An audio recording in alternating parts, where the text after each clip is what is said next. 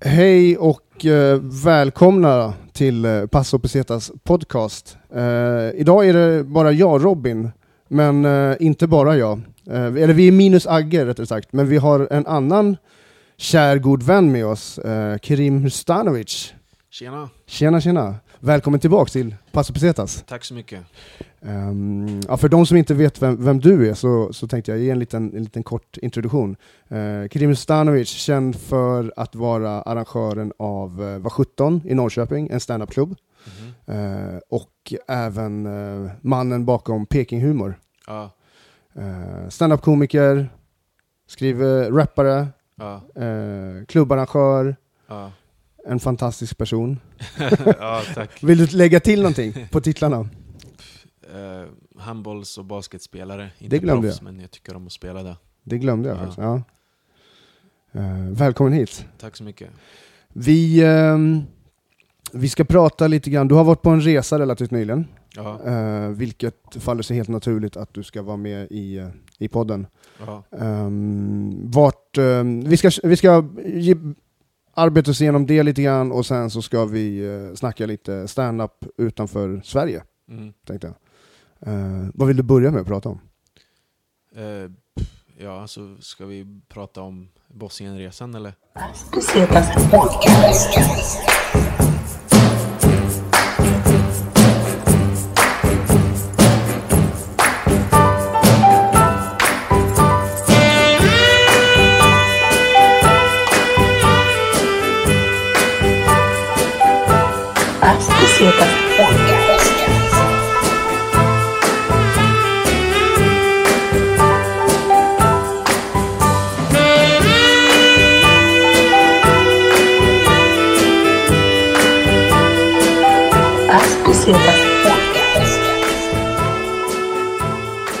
Du har alltså varit i Bosnien?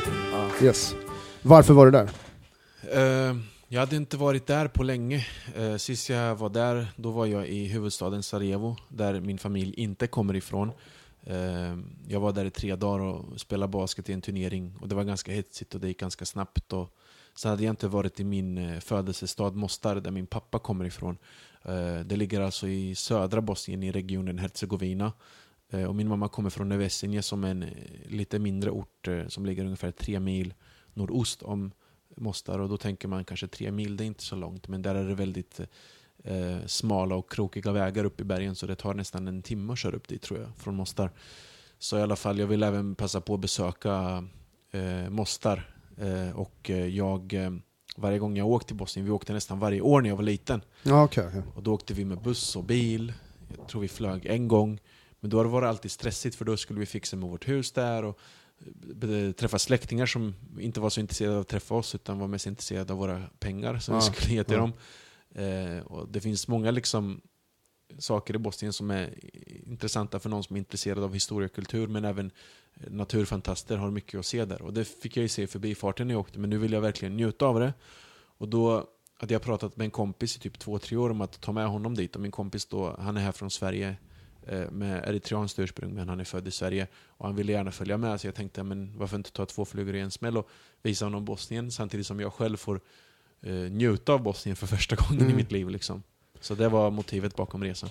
Så det här kan man säga att det här var typ första gången som du reste eh, alltså i vuxen ålder och eh, alltså på lite mer egen, på, alltså ensam fast med polaren då, alltså utan familjen om man säger. Ja, precis. Ja. För de där tre dagarna räknar jag inte riktigt. Alltså, Nej, det gick väldigt snabbt. Hur, eh, hur upplevde din vän eh, Bosnien? Eh, alltså, han tyckte om det väldigt mycket faktiskt. Ja. Han sa att folk var väldigt snälla på ett genuint sätt och att trots allt lidande och allt det här som fortfarande är väldigt påtagligt i landet så Ja. kan man ändå se att det finns godhjärtade människor där. Och han nämnde även att trots att han är då liksom mörkhyad så Mm. tyckte han inte att folk tittade på honom som de brukar Trodde han att det skulle vara så eller?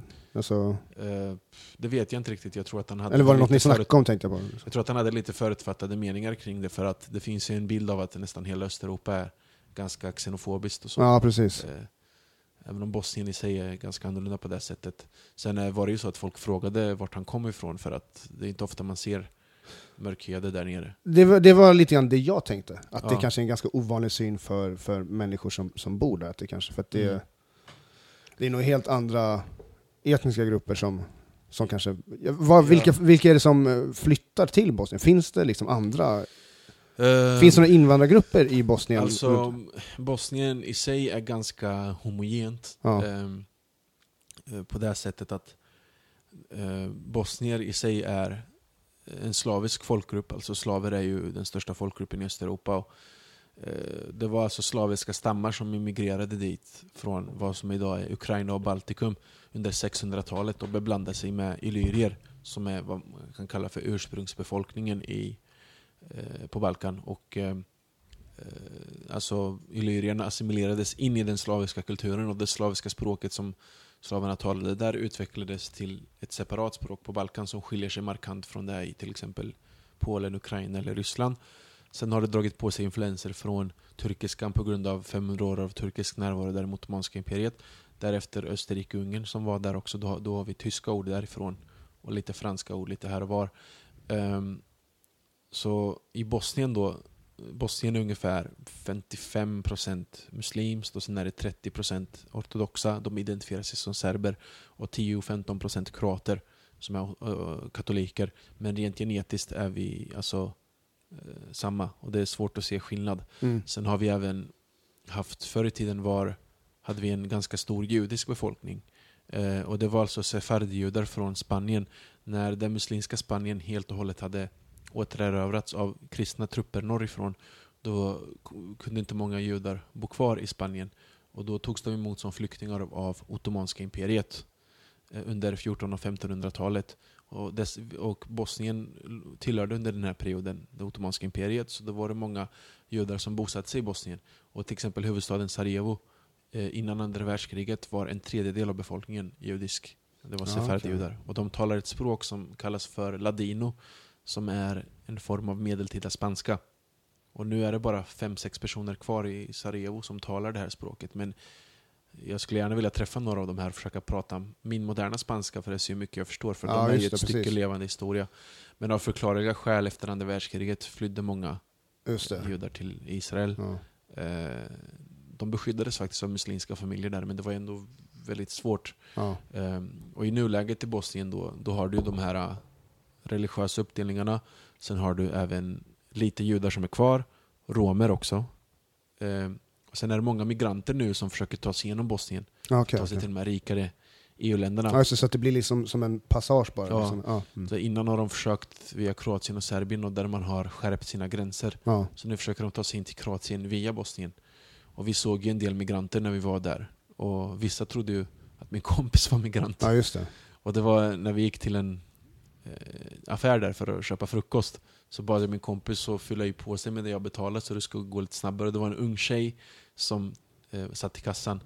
Och då sa hon till mig på bosniska, när jag skulle betala för maten, hon bara Ska du verkligen betala allt för honom? Vad svarade du då? då? Jag blev lite ställd, jag bara, Ja. vad, men, vad, vad, vad har hon, hon med det att göra? Jag Du hade inte glömt- reflekterat över att hon jag- kanske tänkte så eller? Nej men jag visste inte, jag tänkte på det lite senare alltså, för Ja. att och folk där är ju inte, de har ju inget filter alltså. Jag sa till henne, alltså jag, kom, ju- jag sa till henne, du, jag kommer därifrån, jag är uppvuxen i Sverige, min kompis är från Sverige, vi är här som turister, vi har en gemensam matkassa. Mm. Och hon tittar bort helt generad och bara, aha. Medan hon gav mig växeln, hon vågade inte ens titta mig i ansiktet. Och jag gick ut och asgarvade och min kompis bara, vad skrattar du åt? Och jag hade ju värsta skrattanfallet medan vi var på väg tillbaka till lägenheten. Sen översatte jag åt honom och han började skratta då också. Och då hade vi lite olika teorier. En av teorierna är att hon kanske trodde att, jag, att, att han var flykting och att jag hjälpte honom. Ja, ja, precis. Eh, och då kanske Ska hon försökte ragga. allt för dem? Ja, ja, Ja. men ja, då kanske hon tro, det kanske var hennes sätt att ragga på. Hon tänkte åh vad generös och snäll Ja, han är. precis. Så här, då, om man Finns det kan betala för honom kan han inte betala något för mig också. Ja, Liksom. Ja, så det var en av teorierna. Några Ja. bosnier som jag berättade för, de Ja. sa så, "Ja, de kanske trodde ni var bögar. Jag bara, ja. Jag tror det första alternativet Ja, är mer troligt. Ja, shit, det var ju en ganska rolig anekdot faktiskt. Ja, Eh, hur länge var ni där? En vecka. Ja. Eh, Vi var två dagar i Sarajevo. Ja. Ehm, Sarajevo då som är huvudstaden i Bosnien har mycket att erbjuda, alltså, rent kulturellt. Det var ju där, och historiskt, alltså, det var ju där första världskriget började. Så vi Just var ju vid den här bron där Gavrilo Princip sköt eh, Frans Ferdinand. Ja. Och då var vi mycket också i Basharshia som är gamla stan, som byggdes under 1400 och 1500-talet. Och där har du gamla moskéer, ett klocktorn med arabiska siffror på som följer månkalendern, som muslimer gör. Ett gammalt museum, en skola som är över 400-500 år gammal, där man studerar till att bli imam, men man studerar även sekulära ämnen. Så det är en gymnasieskola så där du studerar både sekulära och religiösa ämnen. Och alla som vill bli imamer studerar på sådana här skolor i Bosnien. Jag tror det finns sju stycken i Bosnien och det här är en av dem, de mest kända. Sen åt vi cevapi, typisk bosnisk mat. Och vad är, vad är, om du förklarar vad, vad, vad det är för typ av rätt? Liksom. Det, Cevapi är eh, köttjärpar skulle man kunna säga. Som små köttjärpar. Köttjärpar, jag uttalar det som en bosnier där. Då brukar man äta det med råhackad lök Ja. och en, ett sorts bröd som kallas för sommon. Och kajmak som är en sorts mjukost.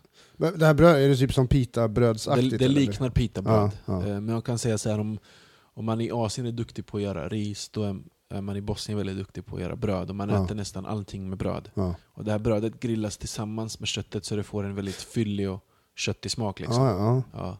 Och är det någon typ eh, sås på också eller? Eh, Kajmak är ju det Ja, just det, lite just det. sås. Och då brukar man ta att man tar en brödbit, tar en, en cevap och sen doppar den i kajmaken och med kajmaken plockar du upp löken. Ja, okej. Ja. Den kletar sig på liksom. Och, rå, och löken är rå. ja. Ja. Gul lök eller?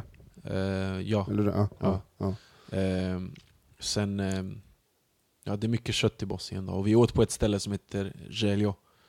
Eh, och Željo är ett smeknamn för Željezničar som är ett av, en, en av de här största fotbollsklubbarna i Sarajevo. Ja, okej, okej. Och det var där vår bästa spelare, Sneden Dzeko, han började sin karri- karriär hos Željezničar. Jaha, okej. Ehm, ja. Och sen åt vi korvar och vi åt soppor och eh, vi gick till bagerierna där. Där handlar man inte bröd i affären utan man går till bagerier tidigt på morgonen. Ja, okej, okej. Ja. Fan vilken, vilken speciell doft det måste vara. Det Ja. måste ju vara någonting alltså, när man kommer upp, så, och framförallt när du är där. Var det något du kände igen från när du var liten? Ja, jag jag hade ju minnen av det från när jag var liten och nu liksom gick jag sj- själv och handlade där. Ja.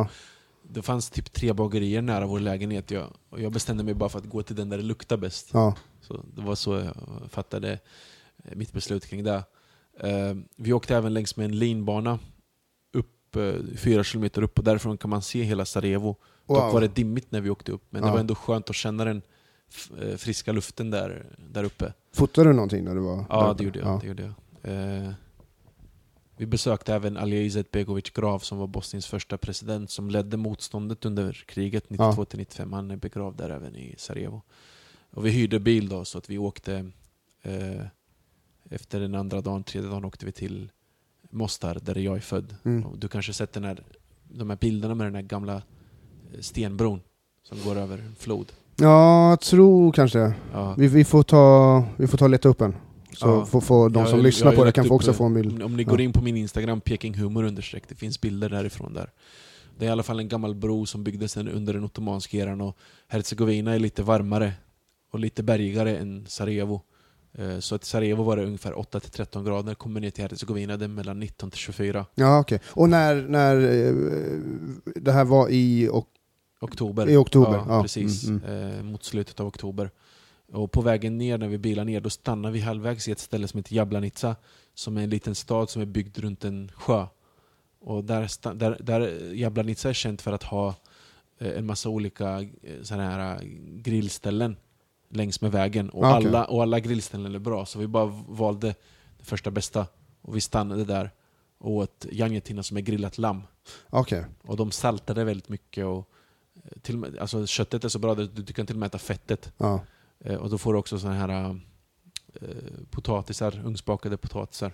Är det liksom som en stor köttbit då eller? eller, är det- eller Ja, hur det, liksom? det är en stor köttbit. Och, Ja, ja, som grillas då liksom? Det är så väg... det grillas du vet, på en sån här pinne. Ja. Där lammet grillas och så Mm. snurrar det runt, runt en eld.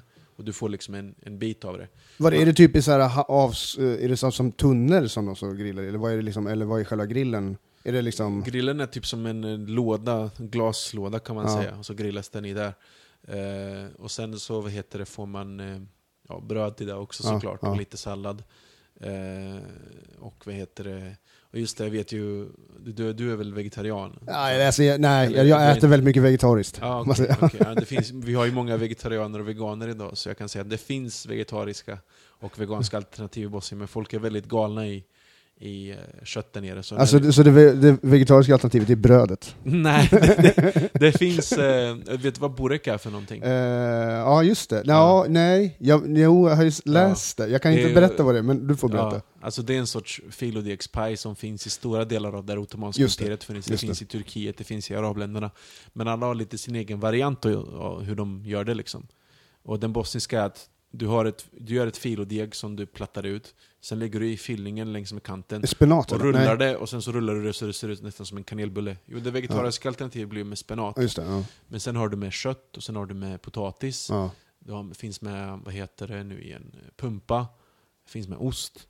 Eh, Det söta alternativet är med äpple. Ja. Eh, Viktigt att veta här nu på Balkan. Bosnier kallar bara den med kött burek. Alla andra heter pitta. Ja, okej, okej. Kroater och serber, albaner kallar alla fyllningar för burek.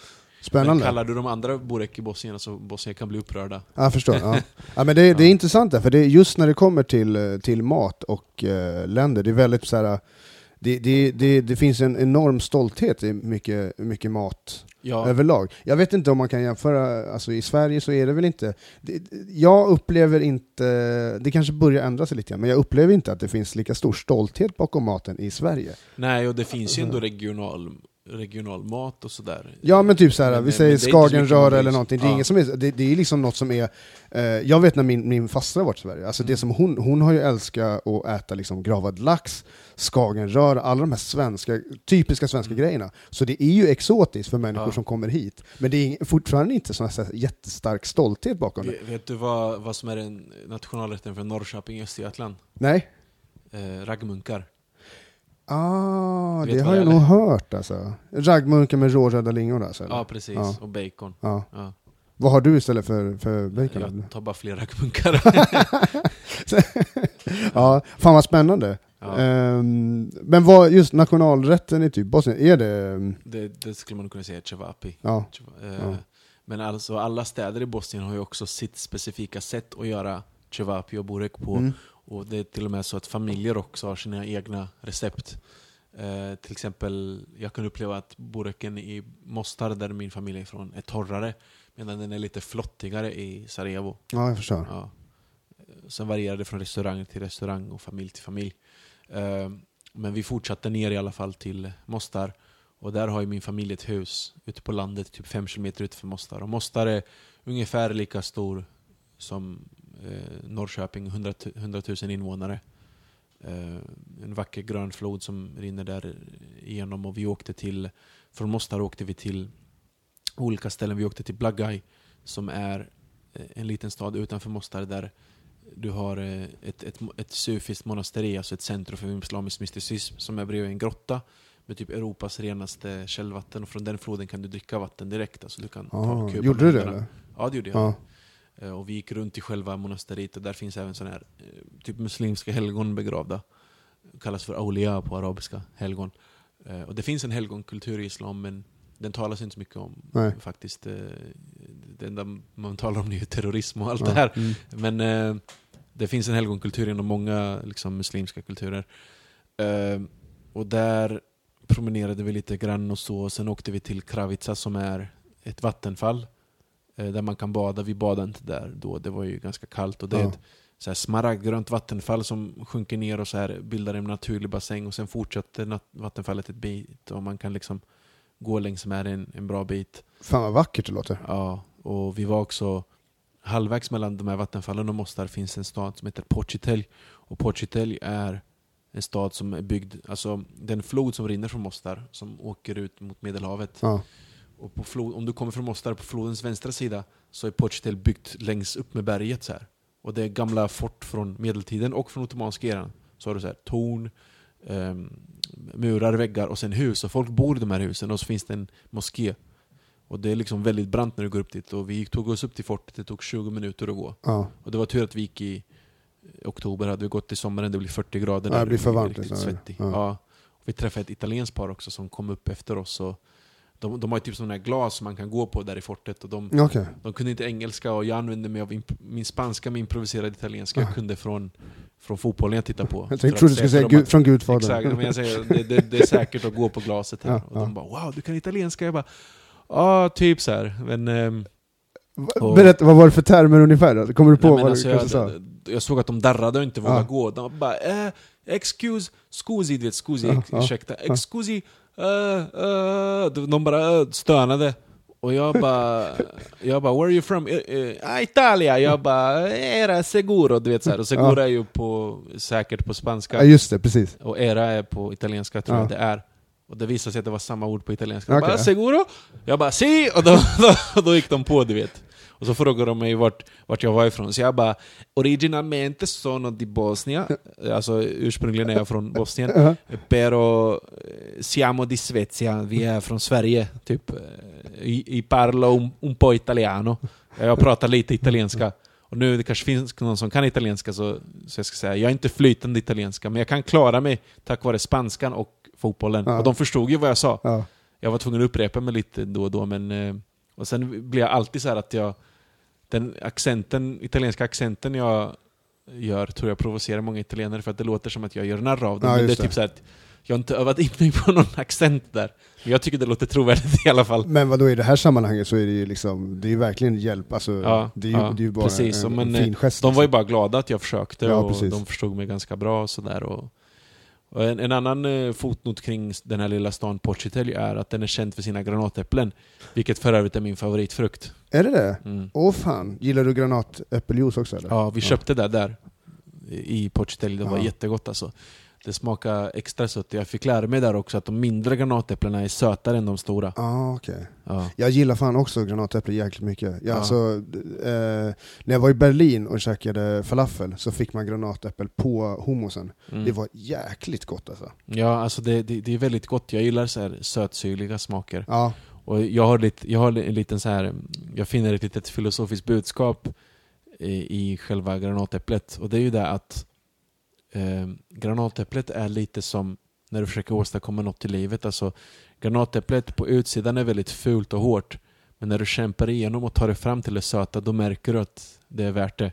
Det kräver bara lite tid och tålamod. jävligt vackert. Det, Ja. är, det är du som har kommit på det här, eller? Ja, Det, det här var ju väldigt, väldigt eh, bra beskrivet, just i och med, vad, ja, Ja, fan det här, eh, granatäppel-poeten Kerim alltså. Nej, men jag gillade, jag gillade fan liknelsen, den, den är ju fan Ja. bra, för det är verkligen så här, det är betydligt mer, och sen är det också så här, det det är så små, de här kärnorna som man Mm. faktiskt äter, de är så pass små men Mm. så pass eh, rika av Mm. smak liksom. Jag, jag tror också, där, där finns det också en viss symbolik. När du äter det, när du äter själva köttet, då är det väldigt sött och härligt. Och sen känner du det lilla hårda motståndet från kärnan. Det är för att påminna dig om att när du välsignas med någonting så ska du vara påmind om att det inte vara för evigt. Utan Ja, du måste vara i konstant rörelse. Ja.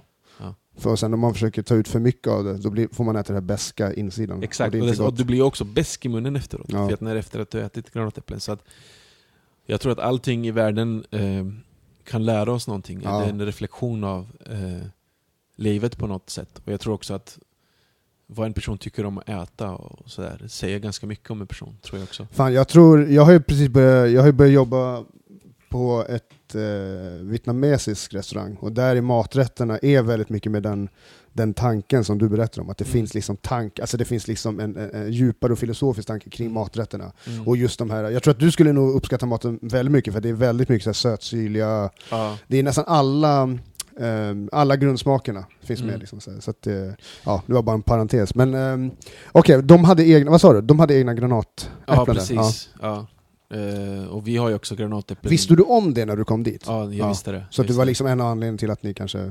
Ja, det var där vi testade där. Och Ja. Min granne hämtade också granatäpplen till oss, så vi har också granatäppelträd i vårt hus, vid vårt hus i Bosnien.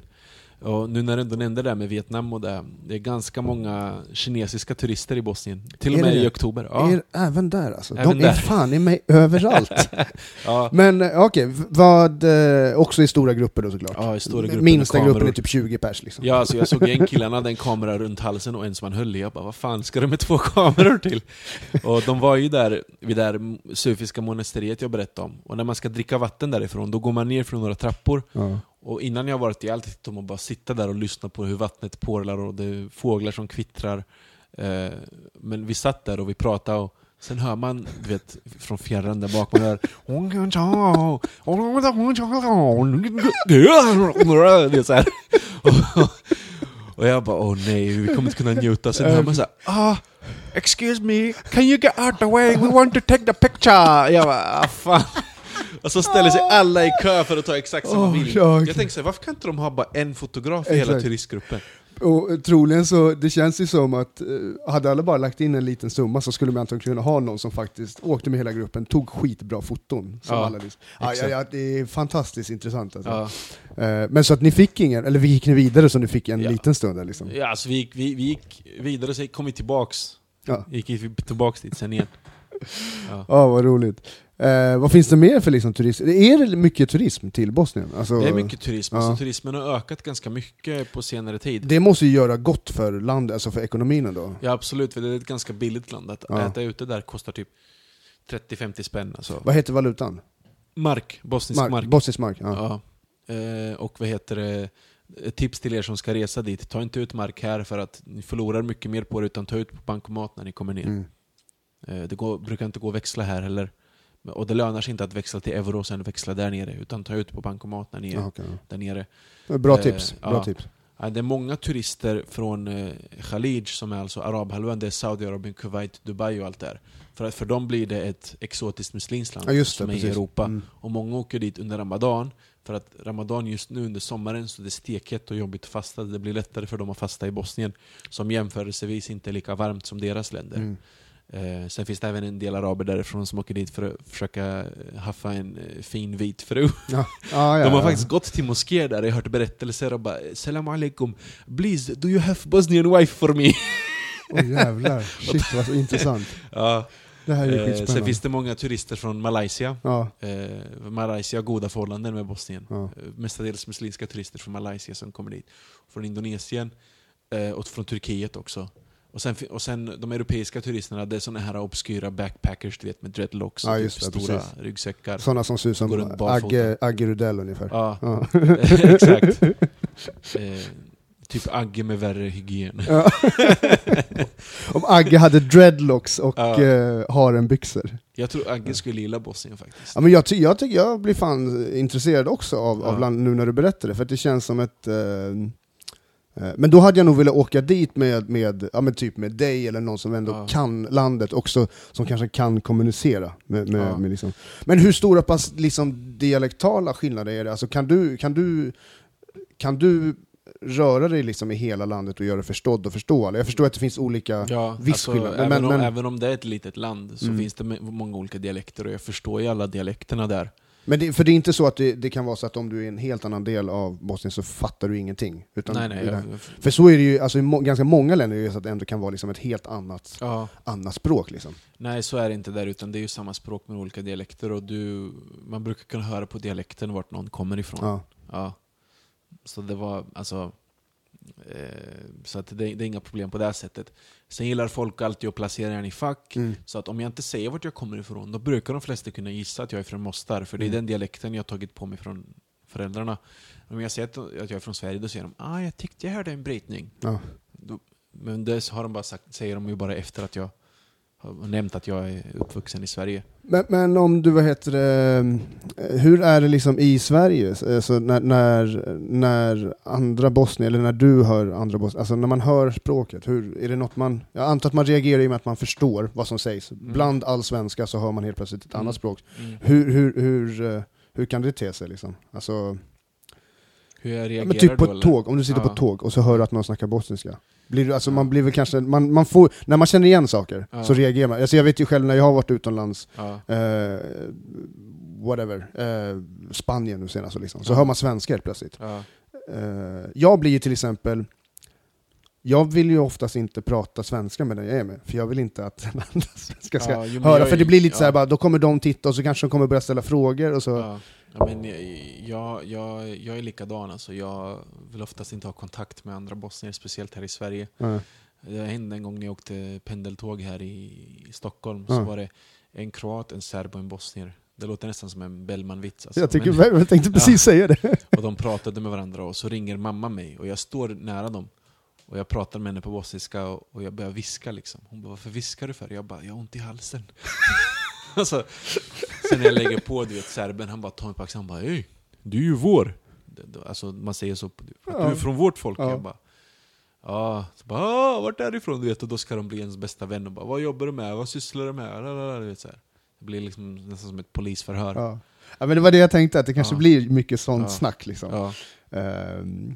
Det kanske är, det var ju ändå ganska svenskt av dig att börja viska och Jag försöka, vet, vet, försöka men så här, "Åh, åh, åh." Ja, men alltså, jag, jag vill inte bli alltså, jag vill inte bli bästa vän med alla. Det är så här, jag, alltså, men, det, är- men det är just sådär, där i Bosnien dock, där såg ju folk på mig att jag var, att jag var liksom bosnier. Så Ja. de pratade ju bosniska med mig. ja jag förstår. Men de trodde att jag var också, en annan grej också var att folk trodde att jag var min eritreanska kompis guide. Att han var saudier. Ah, rik saudier som jag förstår, guidar. ja.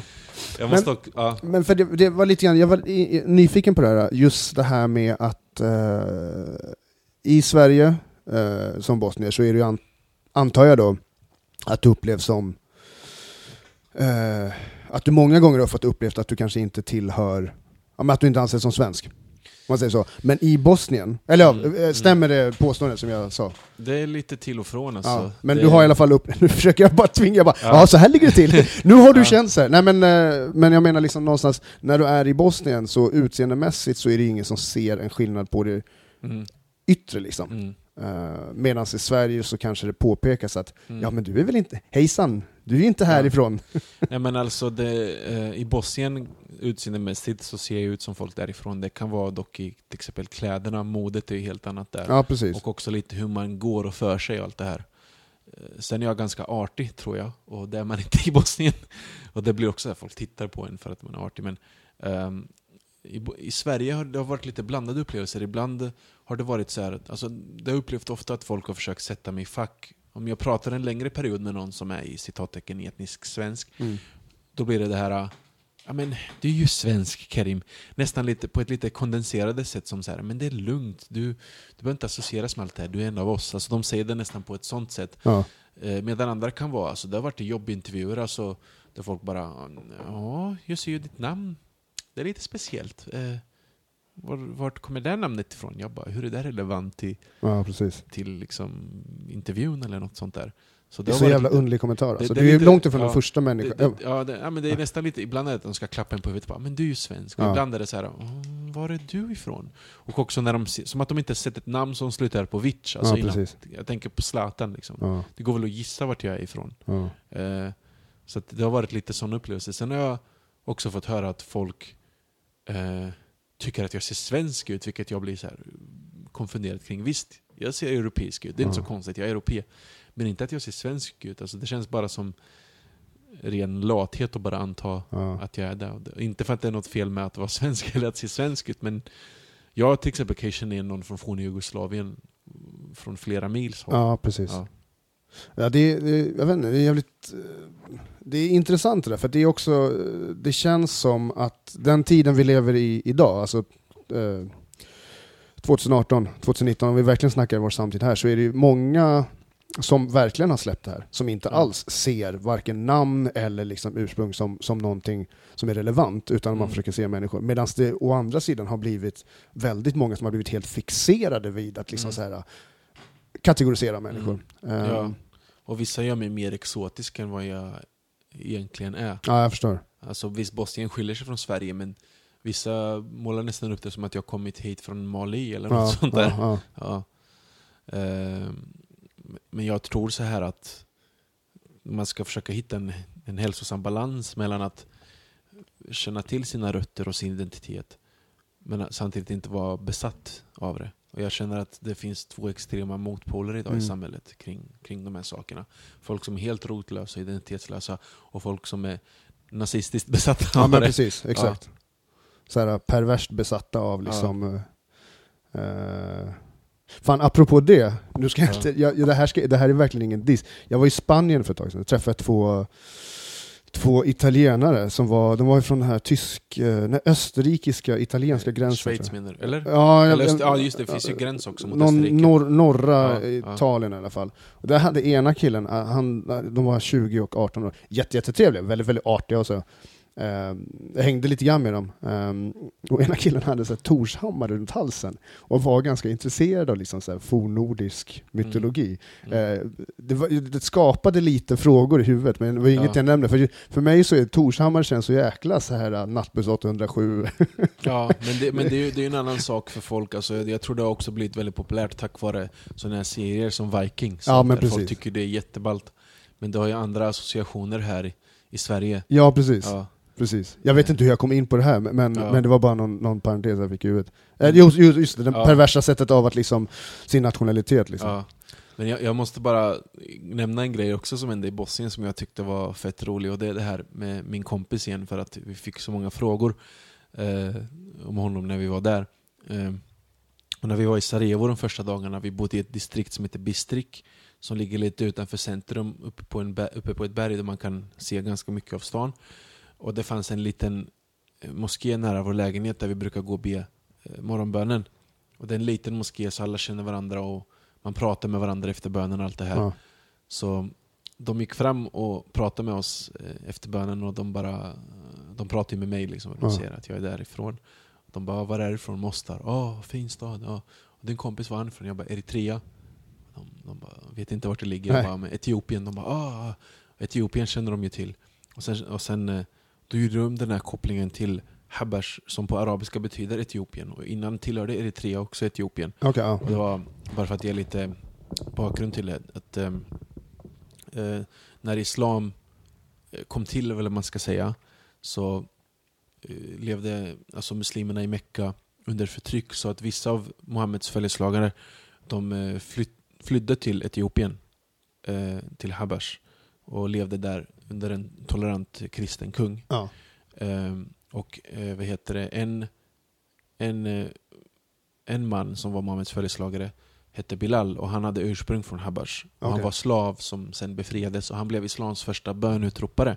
Aha. Ehm, och vad heter det? När de då fick reda på att han hade samma ursprung som Bilal, de bara ah, ah, du är som Bilal, kan inte du göra bönutrop? och han fick göra bönutrop. Nej, skojar du? Ja, andra, natten, andra morgonen tror jag det var han gjorde bönutrop där. Men eh, han var med på det eller? Ja, och jag blev ganska nervös för att du vet, Bosnien, i Bosnien har de ett ganska strikt system för att du vet, inte vem som helst kan vara bönutropare eller imam. Du jag går det här fyraåriga programmet i gymnasiet, Ja. sen eventuellt läser du också på Islamiskt universitet. Mm. För att, så du måste vara licensierad imam för att först börjar du som bönutropare, Ja. sen blir du imam. Och du ska ju ha fin röst för att göra det. Jag tänkte, jag har aldrig hört min kompis göra bönutrop. Jag bara, åh nej, det här kommer ju höras över hela området liksom. Men som tur var hade han fin röst, så att Fan vad rolig grej alltså. Ja. Men vadå, men var det inför eller efter? Alltså var det, det var inför, inför en bön? morgonbönen. Ja okej, för Ja. jag tänkte att för han, man kan inte göra bara helt random liksom. Nej nej, nej men tänkte, det var... Det var för det är lite grann, alltså som stand-up-komiker, så är det lite Ja. grann såhär, man träffar folk som 'Åh, håller du på med stand-up?' Så här, men dra ett skämt. Ja, Det är lite grann såhär, Så- åh fan, är du, Ja, är du från samma land som Bilal? Men, kör ett Ja, bönutrop! ja, men det, det, det är den enda referensen bosnier har, för Ja. folk där lever ju i en liten bubbla. Shit, det var en Eh, rolig historia. Så, så det var i första morgonen, de bara 'Kan inte du göra, kan inte du göra?' Han bara 'Nej, nej' du vet.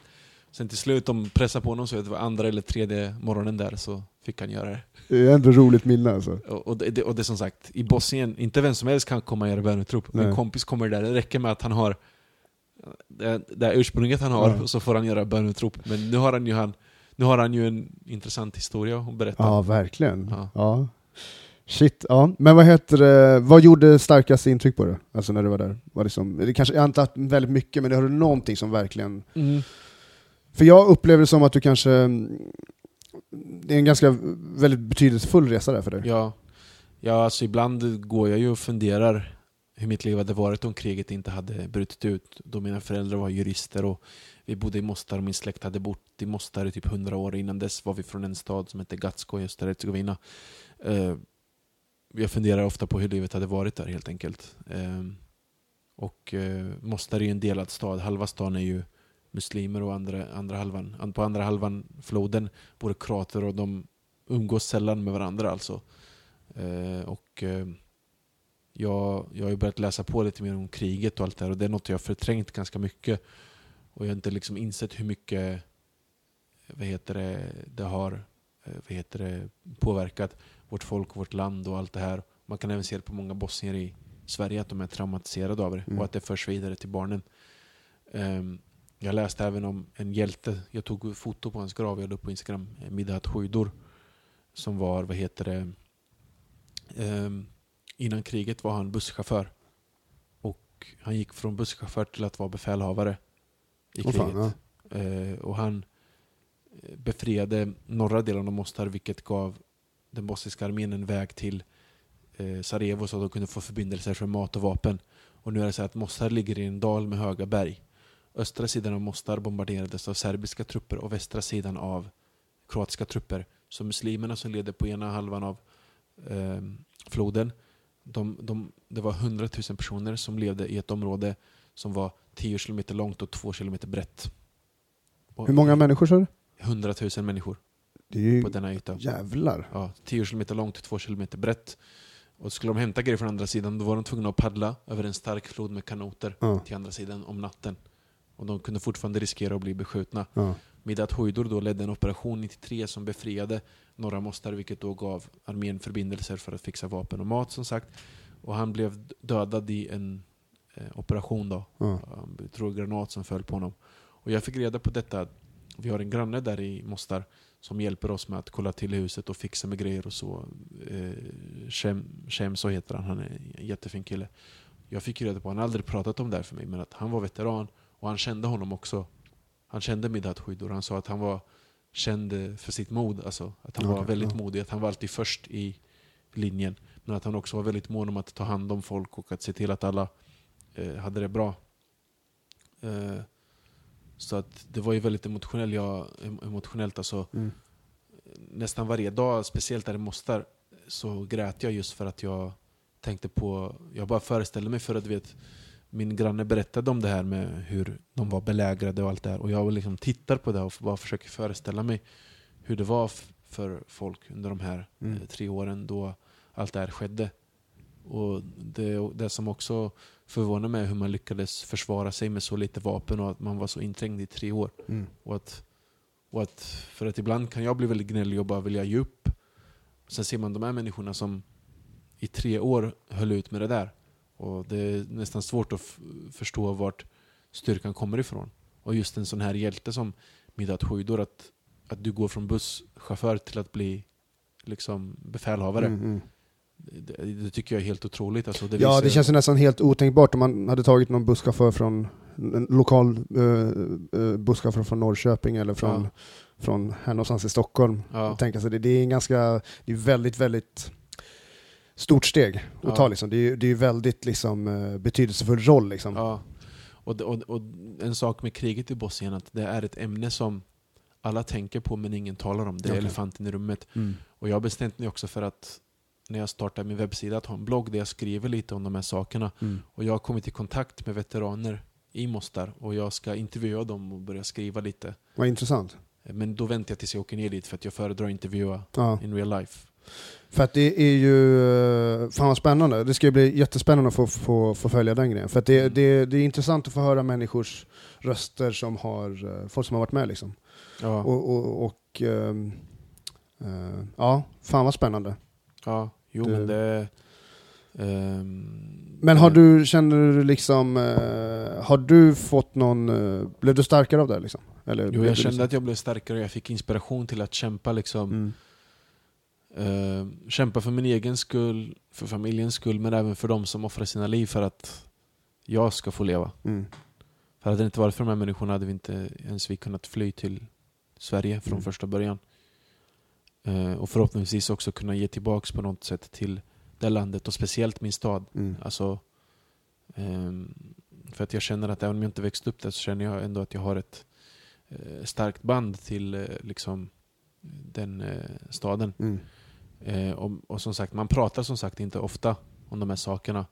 Och ibland öppnar folk upp sig och jag fick reda på min pappa också att pappa kände också Midhat Huidur, den här gamla busschauffören. Och de brukar titta på fotbollsmatcher tillsammans. Han var hemma hos honom och allt det här.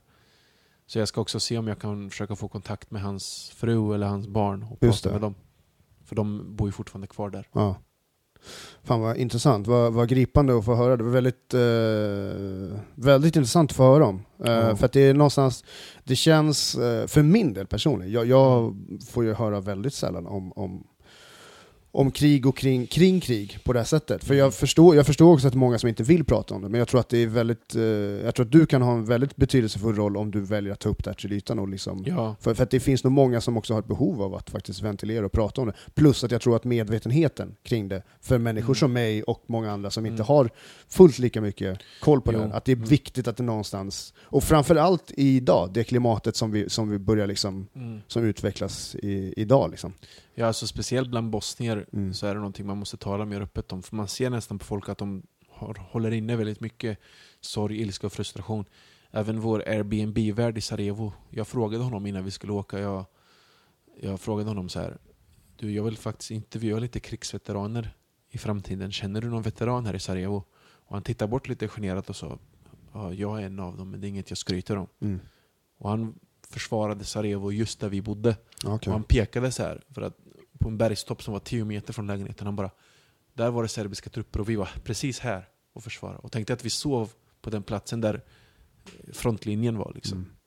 Det var ganska, alltså, jag vet inte hur jag ska beskriva det. Um, häpnadsväckande eller så. Eh, det var lite overkligt liksom, att tänka sig att, att vi låg och sov i ett ställe som var 10 meter från frontlinen. Alltså. Ja. ja, jag förstår det. Det är ändå... Det är någonting jävligt speciellt med att vara på en plats där saker och ting som har historia och som har så pass avgörande och betydelsefulla liksom, konsekvenser och liksom påverkan av hur, hur, hur det blir framöver. Ja, Ja. ja, men jag ska definitivt försöka åka dit lite Mm. oftare nu. Alltså. Och jag har någon... Jag ska försöka fixa lite planer till och hur man kan investera i landet Mm. och sådär. Så. Det Spännande. Var, ja, så det var definitivt en väldigt spirituell och emotionell resa. Skulle jag vilja påstå. Vad är, eh, om vi tar eh, nummer ett tips som eh, om man som turist åker till, till Bosnien, vad är det man liksom måste, vad måste man besöka, vad får man inte missa? Sarajevo, huvudstaden, med Basharshia, Gamla stan. Där du ska testa cevapi på Geljo. Eller annan bosnisk mat på Moricevahan. Där äter med, den, den har gammalt ottomanskt tema där, den stan. Sen ska du besöka eh, Hoppets tunnel, som var en tunnel som gick till flygplatsen och genom stan. Som Okej. är kvar från kriget, en Mm. improviserad tunnel. Mostar, eh, på grund av dess skönhet. Och sen finns det också en sjö som heter Boracko Jezero. Som ligger utanför en stad som heter Konjic. Och då åker man upp för en, en krokig väg, cirka 18 km, så kommer du ner i en dal där det finns en stor sjö. Ehm, och där har de ett hopptorn som är mitt i sjön, så du kan hoppa, okej. hoppa i sjön från hopptornet. Så det är väl de ställena jag skulle tipsa. Men det finns väldigt mycket vacker natur att se där. Fan vad coolt, det här, jag blir jäkligt nyfiken faktiskt. Jag har Ja. verkligen, eh, jag hoppas att vi har ett gäng lyssnare som också blir nyfikna, för att det här är, jag, eh, du är först och främst du är en fantastisk berättare av saker och ting, du Ja. måla upp väldigt mycket bilder. Ja. Jag, under vårt samtal nu, jag har fått väldigt mycket bilder av hur det ser ut, så jag Ja. vill liksom gärna, Och all Gärna. mat där är ju ekologisk, liksom, så Ja. du känner verkligen skillnaden i köttet, i osten. Där du ska äta där det är kött och ost och bröd. Ja. det är typ det bästa där. ja, Eh, och tänk, tänk er också att när ni åker di- dit, alltså, det är öst möter väst rent kulturellt. Alltså. ja. Spännande. Ja. Du har ju, vad heter det, just idag när vi sitter och snackar, du har en jäkligt snygg tröja på dig. Ja. Vad, vad är, är det för märke och liksom, vad är det för... Vi får ta en bild på den här sen så folk får se den. Det, det, Du kan få förklara vad det är för något du har på dig. Mm. Eh, det är en t-shirt från ett bosniskt märke som kallas för Bosnian Kingdom. Och när Skönt vi var namn. där försökte vi hitta affären via Facebook och vi gick till adressen men det fanns inte där. Så de var fortfarande aktiva på Facebook men affären gick inte att hitta. Men jag visste att de brukar sälja deras tröjor på flygplatsen. Så jag köpte den här tröjan på flygplatsen och det är alltså en svart tröja med ett rött, vitt, grönt, blått motiv. Och det här brukar vi ha på våra traditionella eh, soffor och kuddar. Och då brukar man sitta på golvet vid de här sofforna så har man ett litet lågt bord. Ehm, och då har, man, då har man tagit en ruta och lagt det på en svart t-shirt helt enkelt. Så det är lite en kombination av så här, hiphop, streetmode och eh, så här, traditionella bosniska möbler. Eh, och jag har sett så här många bosniska rappare som bär det här märket och då Ah, har de hoodies också med olika liksom, mönster på där. Du vet, vet du den här magfickan som brukar finnas. På. Ja just det, på munkjacka, ja, ja hoodies. Eh, så att eh, jag tänkte jag måste ju skaffa en. Så Ja. jag köpte den på flygplatsen. Har du sett andra i Sverige som har, Jag har aldrig sett någon i Sverige bära det faktiskt. kanske blir återförsäljare i Sverige? Då? Ja, vi får se. Ja. Eh, jag träffade även en fesmakare, du vet fes, den här röda just det. Det brukar bosnier bära mycket förr i tiden. Och han är en av de få som är handgjorda. Så han mätte mitt huvud, så nästa gång jag åker dit så ska han göra en handgjord för mig. Och de är riktigt snygga. Så. Jag kan, om du väntar två sekunder ska jag hämta, hämta en grej. Nu har du, Precis. eh, vad är det för något jag tog fram här då? Det, det är någon liten, det är en liten apa med en, med en fes på huvudet. Ja, inte, ja, våra är lite lägre och så har man en svart lägre, ja. frans. Den här har en gul frans. Jag har varit lite osäker på ifall den här är... Alltså de flesta vet, så jag, så här, jag samlar ju på apor. Så jag har ju apor i alla dess former. Ehm, jag har varit lite osäker på ifall den apan är, ifall det är, ifall det är okej, eller ifall det är någon så här Eller lite... kulturell appropriering. Om var lite osäker. Jag är lite osäker på om det kanske är det alltså. ja. Ehm, Eh, nej men alltså fesen har burits mestadels av muslimer i Bosnien. Ja. Eh, och eh, jag tror det är typ tre personer som gör, vad heter det, eh, handgjorda fesar idag i Bosnien. Eh, och just den här mannen jag gjorde oss, det finns alltså eh, imamer i Bosnien och i Turkiet har på sig en fes och sen virar man runt ett vitt tyg. Ja, Och då kallas hatten för Ahmedia. okej. Eh, Det är bara imamer som får det då och eh, det kommer till och med imamer från Turkiet till honom för att få handgjorda fesar för att annars har de typ fabrikat från Kina så Ja. till, Kina ger Ja. till och med hattar för imamer liksom. Inte med, vad heter det, det är inte annat än med lite stolthet jag känner i kroppen liksom. Det, det är, ehm, Ja, det är, ehm, ja. så att jag ska i alla fall eh, få eh, köpa en av honom nästa gång jag åker dit Ja. och jag är även jag blir nästan sugen på att lära mig hur man gör det för att jag vill Ja. föra vidare den traditionen men det är typ ett yrke så att om jag ska lära mig det då får jag börja sälja dem också. ja. Men det är väl inget, inget omöjligt liksom. Jag vill inte liksom sälja det till så här, till så här idioter, du vet. Det, det, det finns ett ansvar med att bära en fes också. Ja, precis, precis.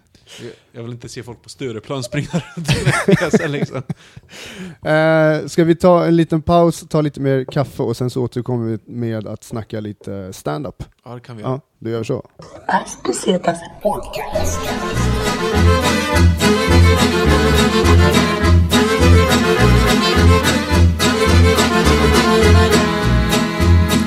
Podcast. Čudna jaga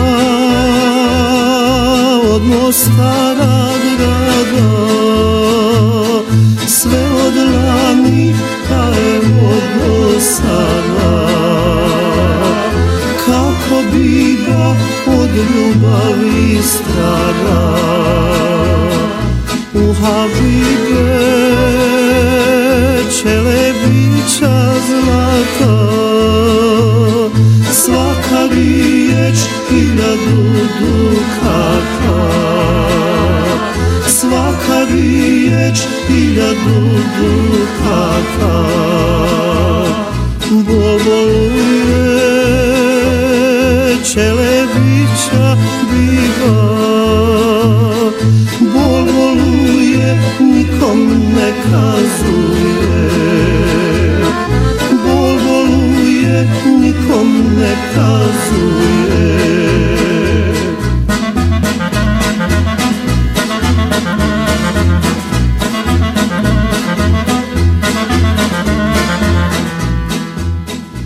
Alright, då är vi tillbaks. Vi har druckit lite kaffe. Eh, du har fått ehm, kaffe med Oatly havredryck deluxe.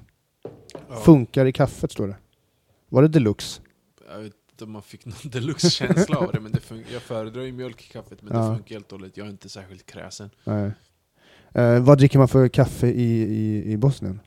Är det kokkaffe typ? bo- Ja, bossiskt kaffe som, lik, Ja. som liknar turkiskt eller arabiskt kaffe. Man har en liten kanna. Ja. Och så blandar man det medan man håller på och kokar det. Traditionellt sett gör man det på varm sand, men nu brukar det vara på spisplattor. Och så har man små koppar och, och sådana här små kuber, du vet Turkish delight om du vet vad det är. De ja, just det. Ja, just det, just det. Då brukar man lägga lite i munnen och skölja med kaffet. Ja. Och, eh, det är jäkligt gott tycker Ja. jag faktiskt.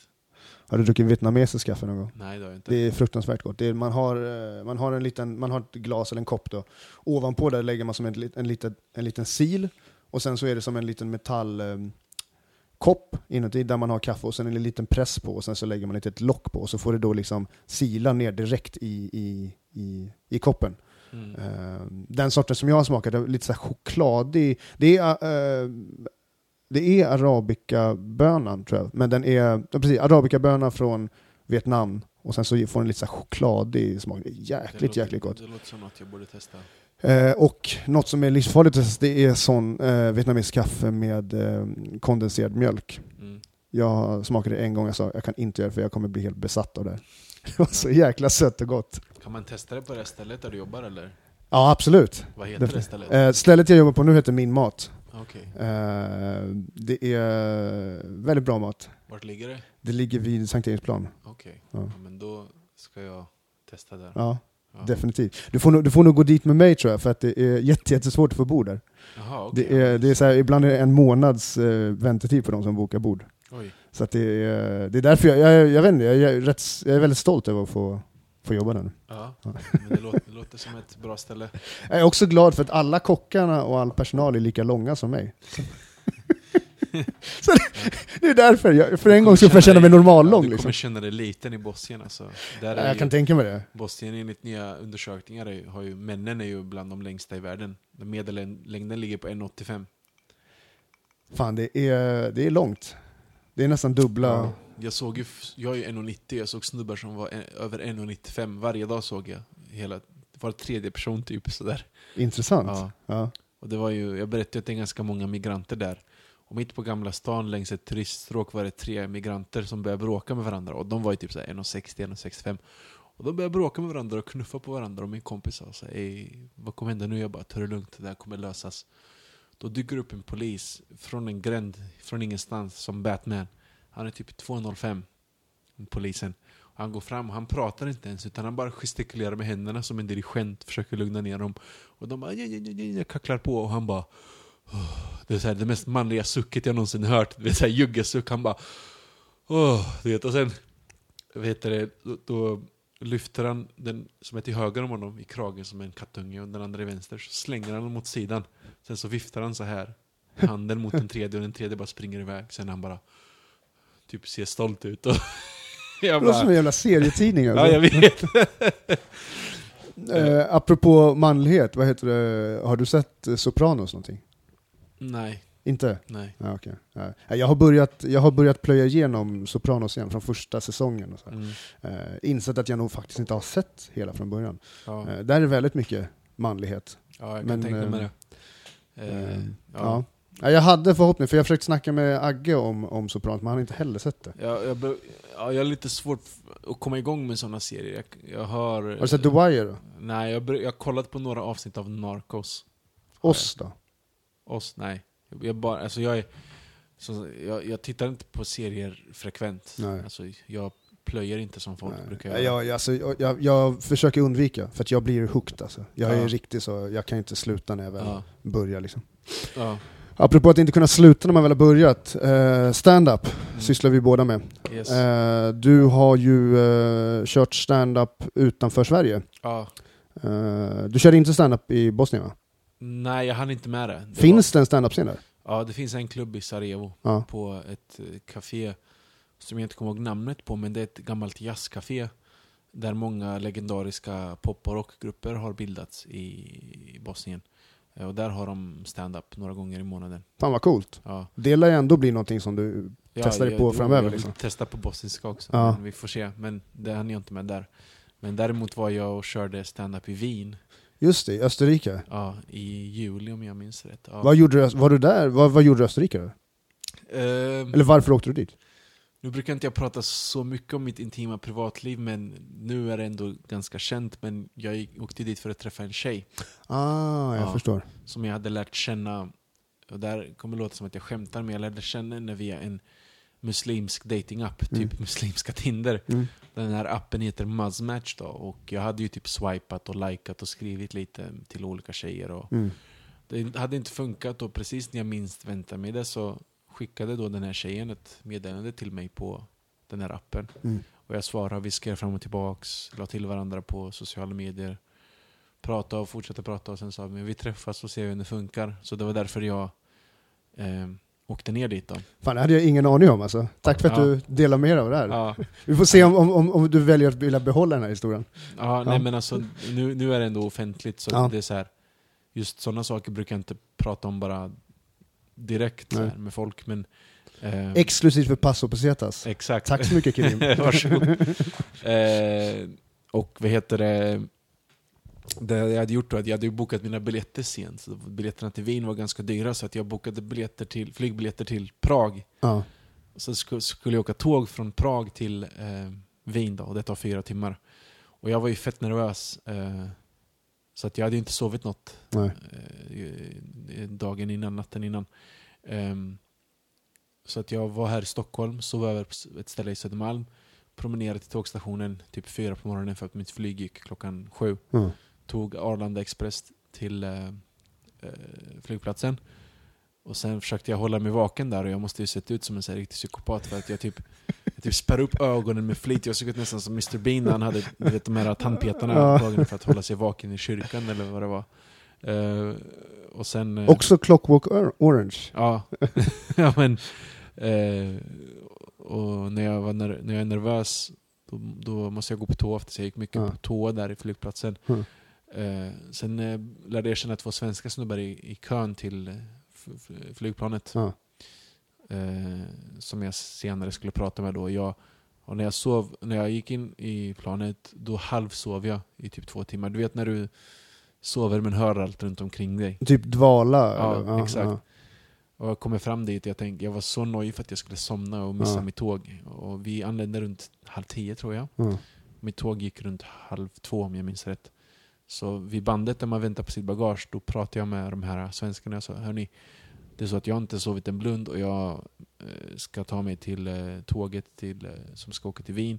Vill ni göra mig sällskap och käka och allt och så till att jag inte somnar. De bara ja visst. Så åkte vi buss ja, vad nice. vi åkte buss till eh, centrala Prag. Så gick vi in i en pakistansk restaurang och käkade och pratade lite. Så gick vi till tågstationen och sen splittade vi där för att vad heter det, ja, de skulle till sitt vandrarhem allt. Ja. Jag förstår ju dem helt och hållet. Och då satt jag på typ så här, en, eh, det fanns typ som en, en kiosk inuti tågstationen. Ja. Som en byggnad i byggnaden. Och där gick det som en metallstång runt själva kiosken. Så jag satt på metallstången för att den var hård så att jag Ja. inte skulle somna. Jävlar. Köpte kaffe där också. Sen, eh, sen skulle jag kliva på mitt tåg då. Ja. Och jag var ju van, jag köpte ju klass 2-biljett. Och du vet, klass 2 i Sverige är ändå helt okej. Du har utrymme förbi en, en skön toalett, du kan gå till bistron. Det var inte så, de här klass 2, alltså i, med det här tjeckiska bolaget. Ja, ja, Klass ja. minus två. Exakt, vi, vi går på längst bak och det är bara sådana illaluktande backpackers och turister. Ja. Du vet sådana som har det här interrail-armbandet. Till vänster om mig satt några mexikanska snorungar. Man såg att de var så rika mexikanska snorungar som åker runt Ja. Sver- eh, Europa. Mm. Och på min sida var det fransyskor. Och så hör man liksom me- mexikansk spanska på Ja. vänster sida och, och franska på höger sida. Fett irriterande. Jag kunde inte somna liksom. Eh, Och det var svettigt och varmt och en gång en gång i timmen då kommer vad heter det, personalen ut och kastar vattenflaskor mot oss nästan som att de inte ville att vi skulle dö typ. Typ såhär, number one drink company in Czech Republic, no dead customers. Ja, ja, shit. Ja. Så fyra timmar i det där svettiga tåget. Eh, och då, jag skrev till den här tjejen på WhatsApp och hon sa så här, men jag kommer ha grön slöja på mig så att du kommer känna igen mig. Och jag märker också när tåget saktar ner. Eh, det saktar ner väldigt långsamt. Och jag ser henne när tåget rullar förbi. Och jag ser grön slöja glas och jag bara, jag kan inte vara någon annan liksom. Jag ska förbereda mig för nu, vet- nu måste jag göra ett gott första intryck när jag kliver av tåget. Helt trasig liksom. Helt trasig, trött, har inte sovit något du vet. Och det, salam alaikum, det betyder frid vare med dig, det är den muslimska Mm. hälsningsfrasen. Så jag bara, jag måste säga något coolt när jag kliver av nu. Så jag bara kliver av tåget, hon tittar på mig du vet, med huvudet på sned, så här, du vet, när en tjej gillar det brukar lägga Ja. huvudet på sned. Och jag bara, ser på bosniska, för hon, var- hon är också bosnier. Jag bara, Ah. salam alaikum mannen. Och hon bara, alaikum salam. Så fnissar hon så här, du vet. Jag bara, shit, fan vad det jag sa nu? Ehm, så jag gick och lämnade mina grejer, bytte om, tog på mig min den här gula Peking Humor-tröjan för på samma kväll skulle jag då köra stand-up. Jag förstår. Mer än 24 tim timmar utan sömn. Hon följde med mig då Ja. dit. Och det här var på ett ställe som heter Kamladen som är en krog som ligger under en tunnelbanebro. Så tunnelbanan går ovanför Ja. på en bro och då har de byggt en krog där som ligger under. Så när du kör stand-up där hör du hur tågen susar förbi Ja. ovanför dig. Det drivs av en amerikansk kille som heter Reginald. Och det heter, stället kallas för Vienna Chuckles. Vienna Chuckles. Ja, Mm. Jag tror jag fick fem minuter eller något sånt Är där. det, vad är det liksom, är det bok, bokade spottar eller är det... Jag skrev ju till, till honom Mm. och så fick jag en spot där. Jag tror de tog entré där också, men det var, på den kvällen var det, han var MC då, den här Reginald, han är amerikan. Sen var det en engelsman, Jack Holmes, som är riktigt bra, han headliner. Så var det Sonja, en tysk tjej, en till österrikare. En halv österrikare, halv italienare och sen en ungrare. Och sen var det jag då. Ja, okej. Och när jag klev upp på scenen tänkte jag, jag hade druckit Red Bull också för vi fick gratis dryck. Jag drack två Red Bull bara för att kunna hålla mig Ja. vaken. Och du vet, så helt hyper och flummig för att jag var helt sömnlös. Och samtidigt uppspel för att hon, Ja, tjejen satt i publiken liksom. Jävlar alltså. Eh, Vilka jävla förutsättningar Ja, att och- köra ett gig alltså. och jag bara började med vad jag brukar öppna med om, du vet det här med mitt namn och efternamn och hela den där Ja. rutinen. Och jag märker att de är stela så jag stannar upp och, och det- allt är på engelska och jag bara shit, det jag som tyckte att svenskar var stela. Ja. Och då började de asgarva. Och efter Ja, det roligt, ja. fick jag medvind och det gick jättebra liksom. Shit vad Folk kul. gick fram till mig och sa att jag var, tyckte de var att jag var duktig och allt det där. Och när vi, jag och hon åkte spårvagn sen så var det någon bakom mig som sa så här, "Fan, du, du var riktigt bra. Och så här. Ja, vad kul. De hade, det var några från showen alltså. Så att det gick jättebra. Jag, hade ju, jag överraskade mig själv. Jag tänkte att det här kommer ju gå helt åt liksom, pipsvängen med Ja. tanke på att jag inte hade sovit eller något. Sen eh, när jag gick till mitt rum där i Wien, eh, då somnade jag ungefär vid halv tolv. Ja. Det var, jag hade- inte sovit så bra på jättelänge, så det var riktigt skönt att bara lägga sig och somna där. För då hade jag ändå gjort ett gott intryck på henne och impat Ja. på henne genom att köra stand-up första kvällen. Liksom. Och, och gjort bra ifrån mig på engelska och allt där. Och så, då kunde jag slappna av eh, lite mer. Och då spenderade jag en vecka där med henne och Ja. vi gick ut och käkade och umgicks och allt det här. Fan vad trevligt. Ja. Men var det här första gången du körde stand-up utanför Sverige? Ja. Eller liksom, eh, och eh, på ett annat språk än svenska? Eh, ja, precis. Hur, eh, hur skiljer sig det tycker du från att köra på svenska? Liksom? Jag tror att vissa skämt som jag drar om, om, liksom om terrorism och muslimer och vissa imitationer och vissa saker om kulturella skillnader när man kör för en publik som talar engelska då märker man att folk är, hänger med lite mer i svängarna. Mm. De förstår sig på vissa saker mer och jag märker att min humor går hem mer Ja, bland en internationell publik och jag fick liksom jag blev, jag blev ännu mer sugen på att köra på engelska Mm. utomlands. Eh, för att jag tycker också att min engelska är ganska bra, så Mm, det är inte så att mm. jag har problem med språket. Så efter det bestämde jag mig för att jag sakta men säkert skulle börja planera för att köra runt om i Europa. Coolt, coolt. Eh, och eh, jag frågade han Jack Holmes som headliner om lite tips för att han åker ju runt i Europa och kör ganska mycket på engelska. Ehm, och jag körde även i Lund i, vad var det, det var i september eller augusti. Ja. Då körde jag på engelska på en klubb där som heter Melting Pot som drivs av en engelsman som heter Rob Allen. Ja, och där. Jag har det inspelat, det finns på Peking humorsidan. Jag verkligen rev stället och det Mm. var skitkul. Och, eh, Rob har bo- bott i Amsterdam innan och han Okej. sa att han kunde eh, liksom lägga in ett gott ord för mig för klubbägarna där. Och det är hyfsat enkelt att få typ 10 minuters spots i Mm. Amsterdam för att Amsterdam har mycket stand-up men få komiker. Så Ah. att de är ju bara glada om det kommer någon ny liksom. Så planen är ju nu att eh, åka till Amsterdam någon gång i vår. Eh, köra så på så många klubbar jag kan. Och förhoppningsvis göra ett gott intryck så att man kan bli bokad där. Ja. Så det är det som är planen nu, att köra på i Amsterdam på engelska. Fan vad grymt. Fan vad grymt. Ehm, jag har ju också premiärat på, på att köra på engelska. Jag var under Ja. min Spanienresa, jag var i Barcelona och Ja. körde, körde två, två gigs faktiskt Mm. på engelska. Det var också jävligt annorlunda, men jag, jag känna igen lite grann det du snackade om, just det här med tematiken. För att det var mycket material som jag kör eh, i, eh, här i Sverige, som Mm. absolut inte går att köra för det är för, för lokalt förankrat. Liksom. Eh, Men, men ehm, det var också så här, det skapade ett större spektra, man kunde prata om helt andra grejer. Mm. Ehm, och då var jag, jag var på The Craft, eh, Barcelona heter, eh, heter klubben. Liksom. Eh, och det var ganska kul att se att det finns en så pass levande stand-up-scen runt om i Europa. Liksom. Mm. Ehm, men så då har du alltså, du har Amsterdam i sikte Mm. och du har, eh, har du några fler ställen som du planerat att Eh, besöka? På sikt, eh, på sikt vad heter det, har jag ju Berlin Ja. eh, och Barcelona. Mm. Men, Amst- men jag ska fokusera nu på Amsterdam och det fick jag det tipset eftersom jag har en kontakt som har Ja. kontakter i Amsterdam. Så är det bäst att jag satsar på Amsterdam först. Mm. Så jag etablerar mig där och därefter Berlin och Barcelona. Sen får jag se. Helt enkelt. Fan vad kul. Vad, eh, hade du, hade du liksom, ehm, hade, du, hade det tagit längre tid ifall du inte hade haft den här chansen i Österrike att köra på liksom ute i Europa?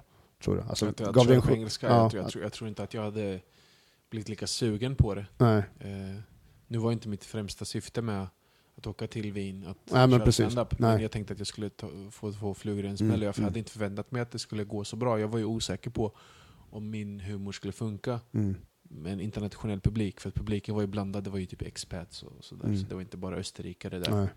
Och för övrigt är, är Wiens stand-up-scen bara fyra år gammal. Det är så pass så man ungt tycker alltså. att svensk stand-up är grön, då Ja. är den ännu grönare där alltså. Fan vad intressant. Och hur, hur länge har scenen varit igång i typ Bosnien då? Alltså den, Mm, Alltså humorister har ju funnits där. ja. Eh, Men i stand-up-format stand-up liksom? inte Jag tror inte det har funnits så jättelänge där Nej. alltså. Jag vet inte hur länge men... Men i Wien är det bara typ fyra år. Så att, eh, Fan vad spännande. Grymt. ja. Eh, vill, du, eh, vill du plugga för någonting?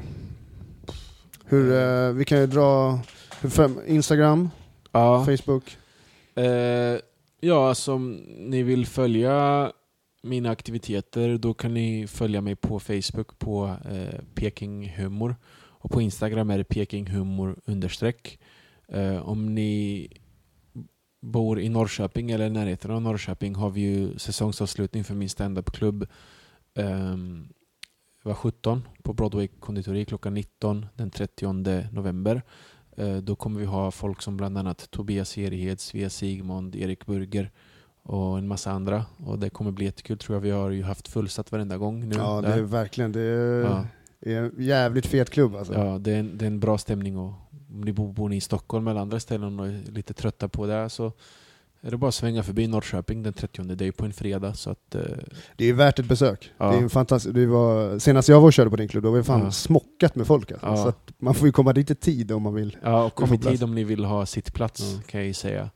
Eh, sen, ja, ni, ni, det kommer fler projekt. Jag, på folkhemseliten ska jag börja skriva lite fake news också. Just det! Ja. Du, har, eh, du är ny på Folkhemselitens Precis. redaktion va? Det är du och Oliver Dagnå. Precis. Eh, jag gav ju honom idén till det här med yrkeskriminella linjen, du vet det. Ja. Mm. Man ni får gå läsa. in och läsa den på, Ja. på sidan om man vill. Folkhemseliten.se va? Ja, så finns det en intervju med mig också där. Eh, och jag har inte skrivit någon artikel än, men det är några som är på G. Så vi har lite projekt som kommer komma, var 17 kommer tillbaks efter nyår. Och sen kommer det komma lite mer projekt från min sida, både individuella och eh, projekt och grupparbeten och sådär. Spännande, spännande. Eh, med de orden sagda får vi tacka för att du ville vara med i Passo Pesetas. Ja, tack för att jag fick komma. Du är alltid varmt välkommen tillbaks. Tack så mycket. Eh, ja, tack tack. Tack. Tja! Hej då.